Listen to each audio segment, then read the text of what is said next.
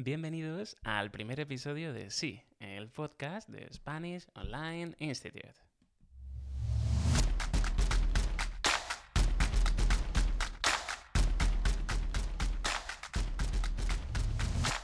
En este primer episodio vamos a hacer una entrevista y siempre que escuchéis una entrevista en este podcast vais a ver una conversación real. Eh, ¿Por qué os digo esto? ¿Por qué os explico esto? Bueno, tenéis que pensar que en muchas ocasiones pues el entrevistado va a hablar un poquito más rápido de lo normal o va a cometer errores.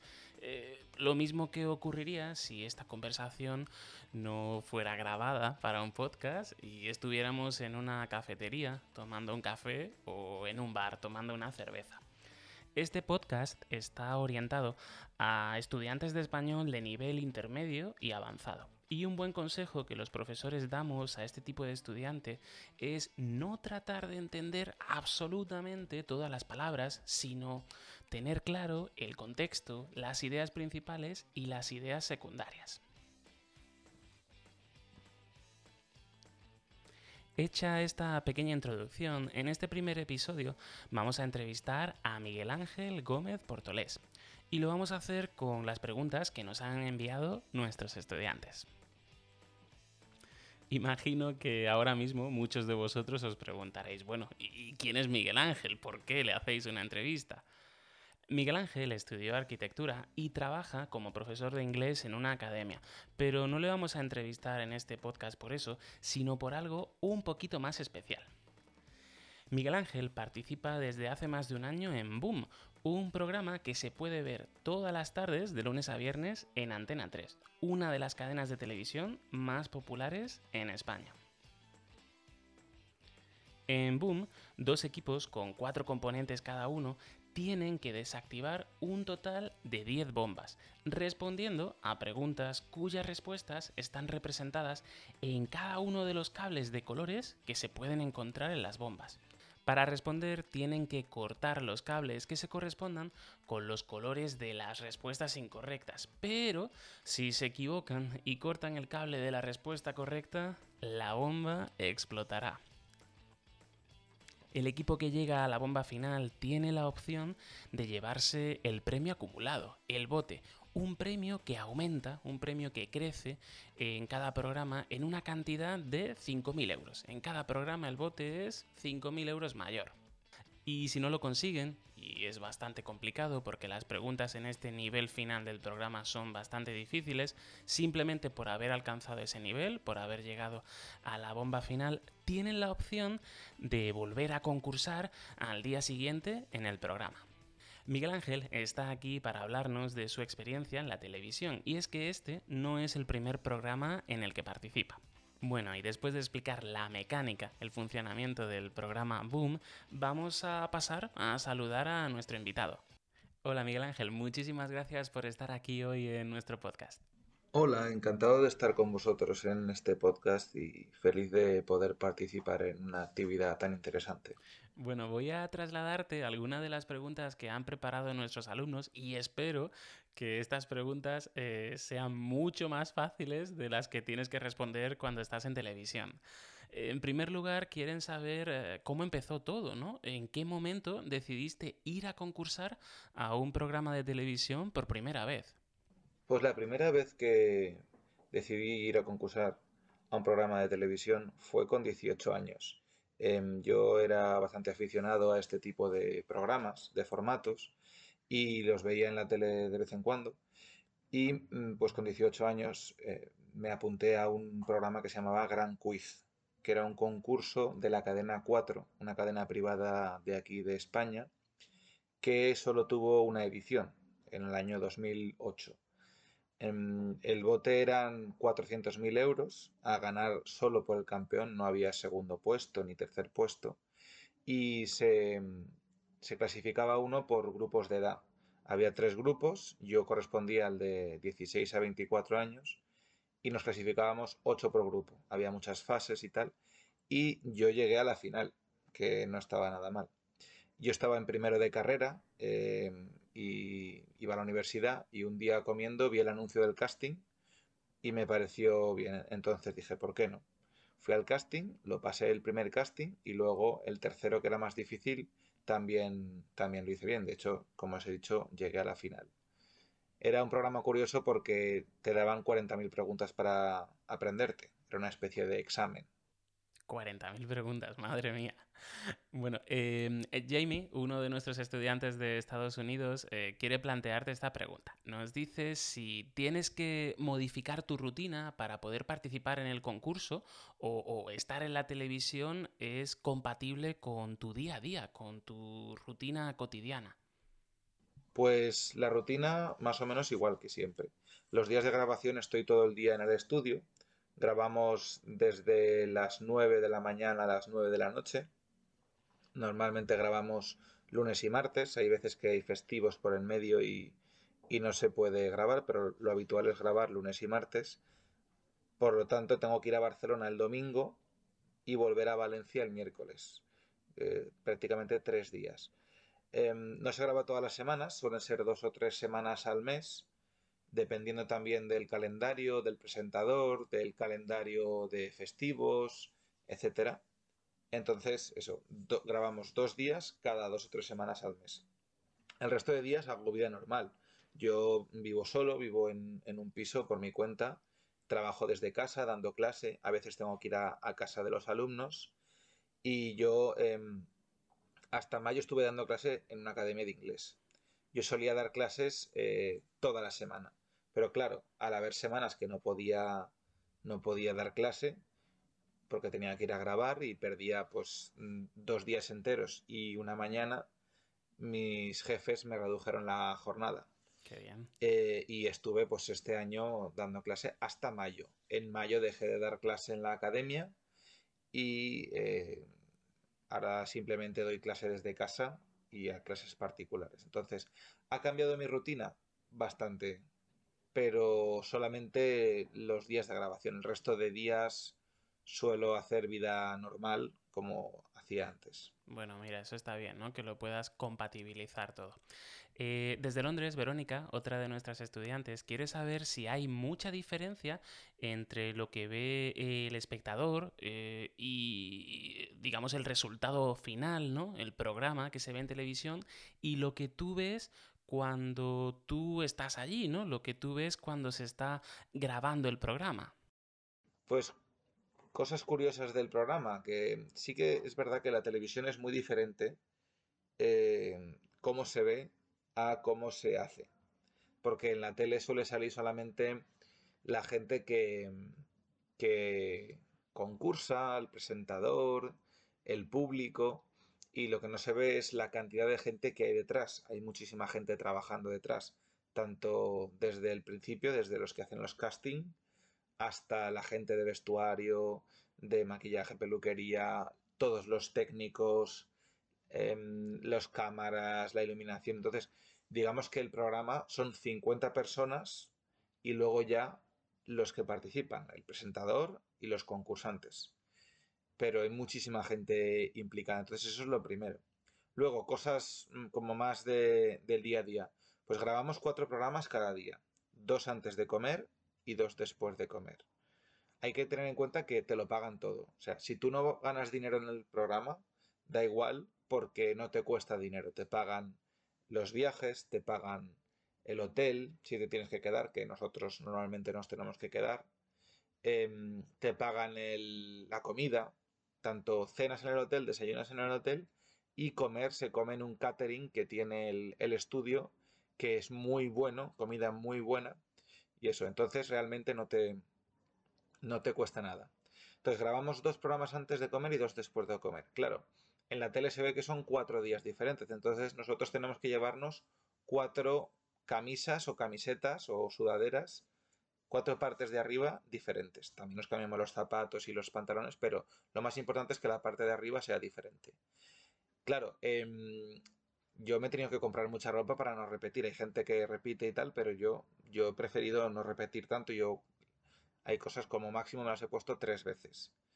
Eh, claro, sería inviable, sería imposible grabar todos los días el programa. Aunque se emite de lunes a viernes todos los días, sería imposible. Tendríamos que vivir en Barcelona, la gente tendría que dejar de trabajar Entonces, y aparte que todos esos 50 trabajadores tendrían que estar constantemente allí en el estudio, todos los días. Entonces, en la televisión, por lo general, lo único que se graba en directo son los partidos de fútbol, algunos realities y las noticias.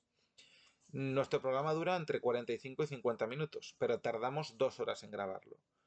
Porque hay que cambiar cosas, hay que cambiar bombas, hay que limpiar cuando explota una bomba, a veces hay algún fallo informático, hay muchas fases, entonces sí que es verdad que hay que cambiar la posición, hay veces que hay que se corta para, para meter un, un anuncio, para meter un comentario. Entonces, un programa de 50 minutos se tardan unas dos horas en grabar. Luego, pues curiosidad, por ejemplo, un secreto que, es que todo el mundo le maquillan. Nosotros no, nos maquillan porque los focos iluminan muy cerca, entonces em, pareceríamos muy blancos si no nos maquillaran. Nos peinan también, de hecho nos obligan a ir con la cara lavada y sin peinar. Y también es verdad que la gente parece más gorda en la tele que cuando, que cuando es en realidad. O sea, parecen más gordos en la pantalla. Mira qué curioso lo de, parecer más gordo. Eh, bueno, te quiero hacer yo ahora una pregunta. Esta pregunta no la han enviado nuestros estudiantes. Em, eh, has comentado al principio del podcast que, por ejemplo, participaste en el Gran Quiz de, forma individual, ¿no? Y yo sé que también lo has hecho en otros programas como Saber y Ganar. Eh, pero ahora en Boom eh, lo estás haciendo en, un equipo de cuatro personas, ¿no? Sois cuatro en el equipo. Eh, no sé si el hecho de, pensar en, bueno, pues si concurso de forma individual y cometo un error, pues bueno, el problema es mío, ¿no? Pero ahora si cometes un error puedes perjudicar a todo el equipo. No sé si eso te hace sentir eh, más presión cuando, cuando tienes que responder a las preguntas. Presión, pues cuando estás solo tienes más presión, porque tienes en Boom tienes tres compañeros más que te ayudan. Y mis compañeros son de lo mejor, son la élite de, los concursos en España. Entonces son, vamos, no, podría tener mejores compañeros, aunque no los conociera de nada, eh, no podría tener mejores compañeros que ellos. Y por lógica, aunque no fueran tan tan buenos, no tuvieran tanto currículum, cuatro cabezas piensan mejor que una. Cuatro personas han leído han visto, han viajado más que una. Entonces, obviamente, cuatro personas saben más. Aunque sea gente que no haya participado en ningún concurso, cuatro personas saben más que una. Claro. En, en, mi caso, pues yo controlo bastante de cine, de televisión, de actualidad, de deportes, de arquitectura, obviamente, porque yo estudié arquitectura. Em, pero tengo mis compañeros, uno es doctor en historia del arte, y aparte ha viajado mucho, entonces tiene mucho tema de cultura, de ópera, de arte, de historia, de geografía.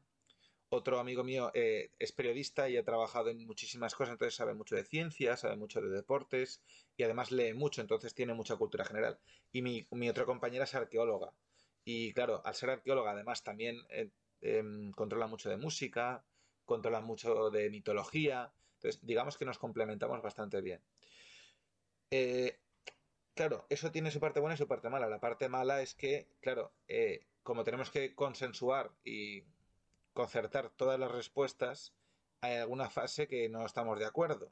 Entonces, em, pues podemos debatir y tal, pero como son tan buenos ellos, em, a mí me quitan muchísima presión y es que además son, son amigos. A, a dos de ellos los conocí en el Gran Quiz, en el concurso que he mencionado antes, y a, y a, ella, a Victoria, la, conocí en otro concurso que participé, que es Saber y Ganar. Y, y claro, mm, nosotros, pues digamos que somos amigos desde hace muchísimos años. Bueno, mira, entonces un, un, equipo de cuatro amigos, ¿no? Así mejor.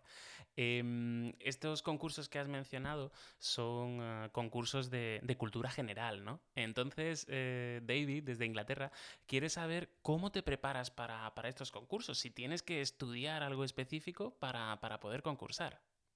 Presión, pues ah, cuando estás solo tienes más presión, porque nos deberíamos de preparar más porque, vamos, yo personalmente no me preparo lo que debería. Yo suelo estar al día de, noticias nacionales, internacionales, sobre todo, por ejemplo, cuando hay una gala de premios o un evento deportivo importante, pues estoy al tanto de quién gana, porque suelen ser preguntas habituales. ¿Quién ha ganado la Champions? ¿O quién ha ganado Roland Garros? o quién ha ganado el Oscar a tal, o los Grammys, o, premios literarios, el premio Nobel, este tipo de cosas, pues suelen preguntarlas. Entonces hay, que estar al tanto, porque a lo mejor te acuerdas de, de un Oscar antiguo, pero del último no te acuerdas. Hay una fase, la fase final, que es la del bote más alto, que es mucho dinero, entonces, esta fase yo creo que sí que deberíamos estudiar. Yo también debería, me, lo apunto como, como trabajo, estudiar, porque las preguntas son muy difíciles, son muy específicas y muchas veces son curiosidades, son cosas que puedes leer. Y eh, esta fase yo creo que sí que debería estudiar. El problema es que no sabría por dónde empezar, porque son preguntas, ya os digo, muy específicas. Entonces, no sabría si, si empezar sobre ciencia, sobre música, sobre arte, sobre cine, sobre televisión son cosas que, son tantísimos los temas que es inabarcable. Eh, como ya os dije con el otro concurso, con el Gran Quiz, el primero que hice, nos daban las 40.000 preguntas, que ya eran muchas preguntas. Pero es que aquí no hay ningún temario, no hay un libro, no hay nada que puedas estudiar. Otro concurso muy popular en España también, que se llama Pasapalabra, que lo dan en la misma cadena que, que Boom, que el concurso en el que estoy yo ahora, em, ahí la gente sí que estudia, porque ahí preguntan palabras. Entonces la gente lo que suele hacer es estudiarse el diccionario. De las 25 palabras, pues hay, suele haber tres o cuatro que son o definiciones o palabras muy difíciles y la gente suele estudiar. Y la gente que se acaba llevando el bote, lo sé porque yo conozco a varias personas que se han llevado el bote, se lo han llevado porque han estudiado años para sacarlo. En Boom es mucho más difícil. Madre mía. Bueno, yo desde aquí, como profesor de español, no quiero recomendar a, nuestros estudiantes que se estudien el diccionario, ¿no? Como forma de aprender español. Aunque, aunque te puedo decir que sé que alguno, alguno de nuestros estudiantes lo ha llegado a hacer. Em, nos estás hablando de televisión, hemos hablado de, mm, concursos, de, cultura general. Eh, no sé si en algún momento te planteas en el futuro eh, participar en, algún otro tipo de formato. No sé si te atreverías a participar en algún, en algún eh, show de talentos, ¿no? En algún talent show o en algún, en algún formato de telerrealidad, en algún reality show. Pues yo realmente no creo que valga para ese tipo de formatos. No tengo un talento especial para la cocina o para la música y tampoco creo que yo resulte interesante. En, España los realities más famosos son Masterchef, La Voz, que son de cocina y de música, respectivamente, o La Isla de las Tentaciones, que el perfil que va es gente pues, con pareja, un tipo de físico específico, y que yo no cumplo con ese canon. También mi, sentido del humor es bastante negro, entonces no está muy bien visto en televisión en abierto, y a mí se me escaparía algún chiste que estaría fuera de tono para ellos. Además, mi vida privada no me parece bien que esté, que esté expuesta al público, que en estos en España hay muchos programas que se dedican al chismorreo, al cotilleo, y si tú entras en un concurso de estos ya te expones a que hablen de tu vida, de con quién has estado, de quién es tu familia, de qué te has dedicado antes, y eso a mí no me importa. Además, no me importa, no, me parece, no justifica eh, para ganar dinero. Además, en España hay otros perfiles que encajan mejor en esos programas, gente con otro físico, con otro tipo de cualidades. Y últimamente en España el tipo, esos formatos ya solamente van famosos, famosos por otras cosas que se apuntan a este tipo de, de concursos. Bueno, tú, tú, has estado ya bastante en televisión, ¿no? Casi te puedes considerar también famoso, pero sí entendemos que, que, que los concursantes de ese tipo de realities es verdad que son famosos más por, por vender su vida privada, ¿no? Em, otra pregunta que nos eh, traslada en este caso Anaís desde Irlanda, em, ella plantea algo bastante interesante, ¿no?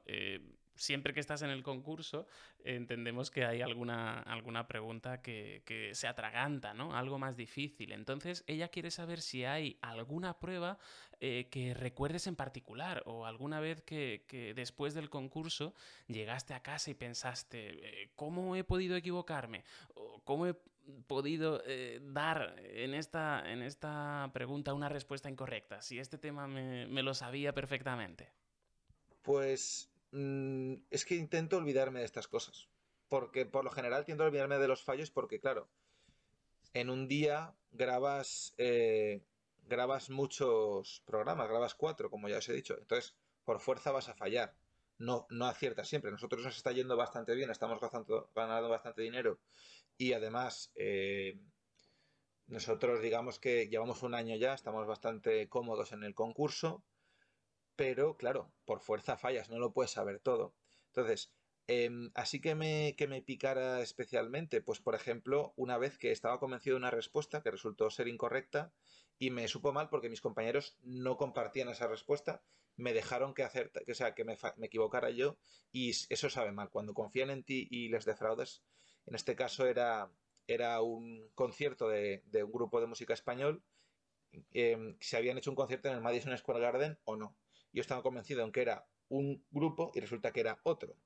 Entonces eso, muchas veces como somos cuatro, muchas veces el tema es eh, eh, que estamos dos y dos a veces. Entonces cuando es dos y dos es más complicado. Cuando hay tres que están por un lado y uno que va por el otro, es raro que, que fallemos. Y en cuanto a preguntas acertadas, pues recuerdo una sobre la nomenclatura UPAC, que es un término de química, que nos dejó a un acierto. Y la última vez que nos hemos quedado a un acierto, que ya el bote ya, entre lo que llevamos nosotros y lo que lleva el programa, son 3 millones de euros, eh, yo dije Old Town Road, que es una canción, ¿cuál era la canción que más tiempo llevaba el número uno? Y nos quedamos a una de ese bote acumulado de 3 millones. Claro, eh, esa que te queda, pues era imposible, pero mm, dices, ay, ojalá lo hubieras sabido. Pero el anterior sí que, sí que, lo sabía. Estamos hablando de 3 millones de euros, entiendo que, puedas, tener, que puedas tener esa sensación. Eh, bueno, y ya para terminar, eh, la, última pregunta que te voy a trasladar nos la hace Johannes desde Alemania.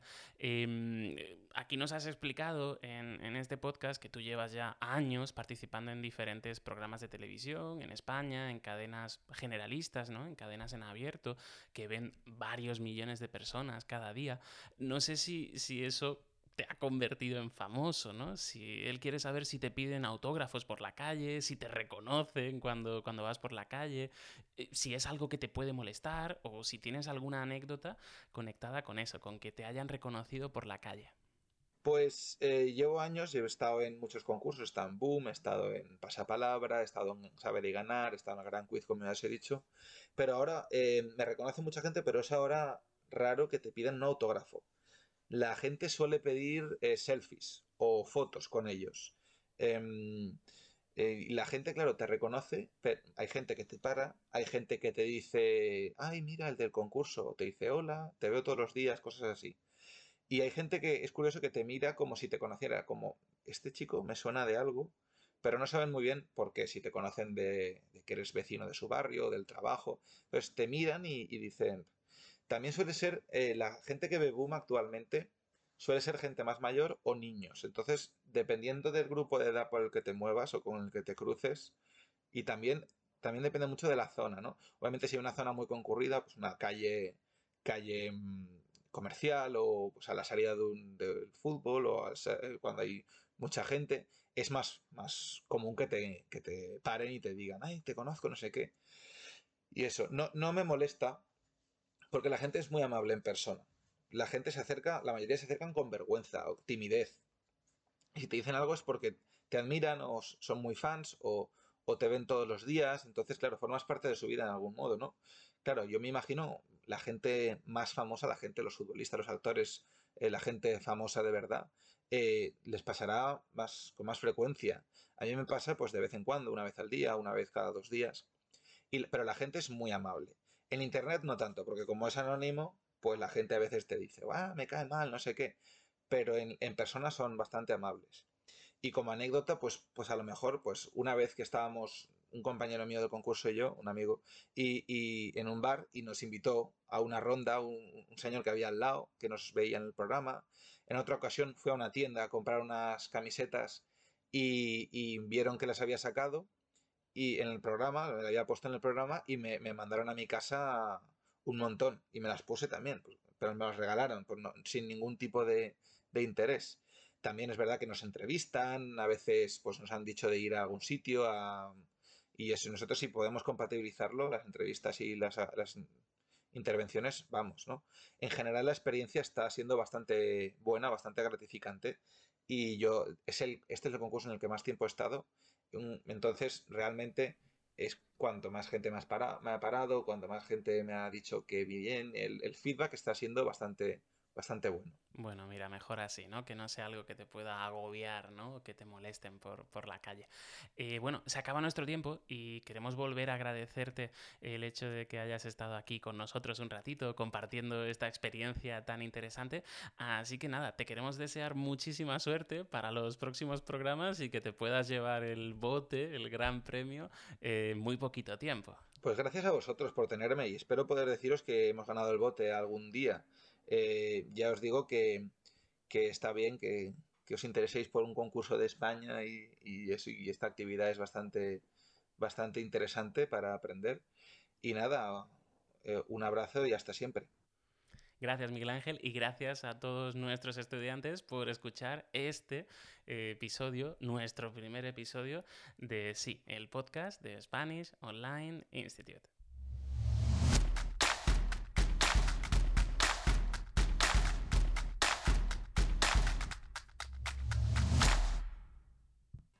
Y después de escuchar este primer episodio, os planteamos unas preguntas que podéis responder con vuestra suscripción a la Academia de Spanish Online Institute. Esa respuesta será corregida por nuestros tutores.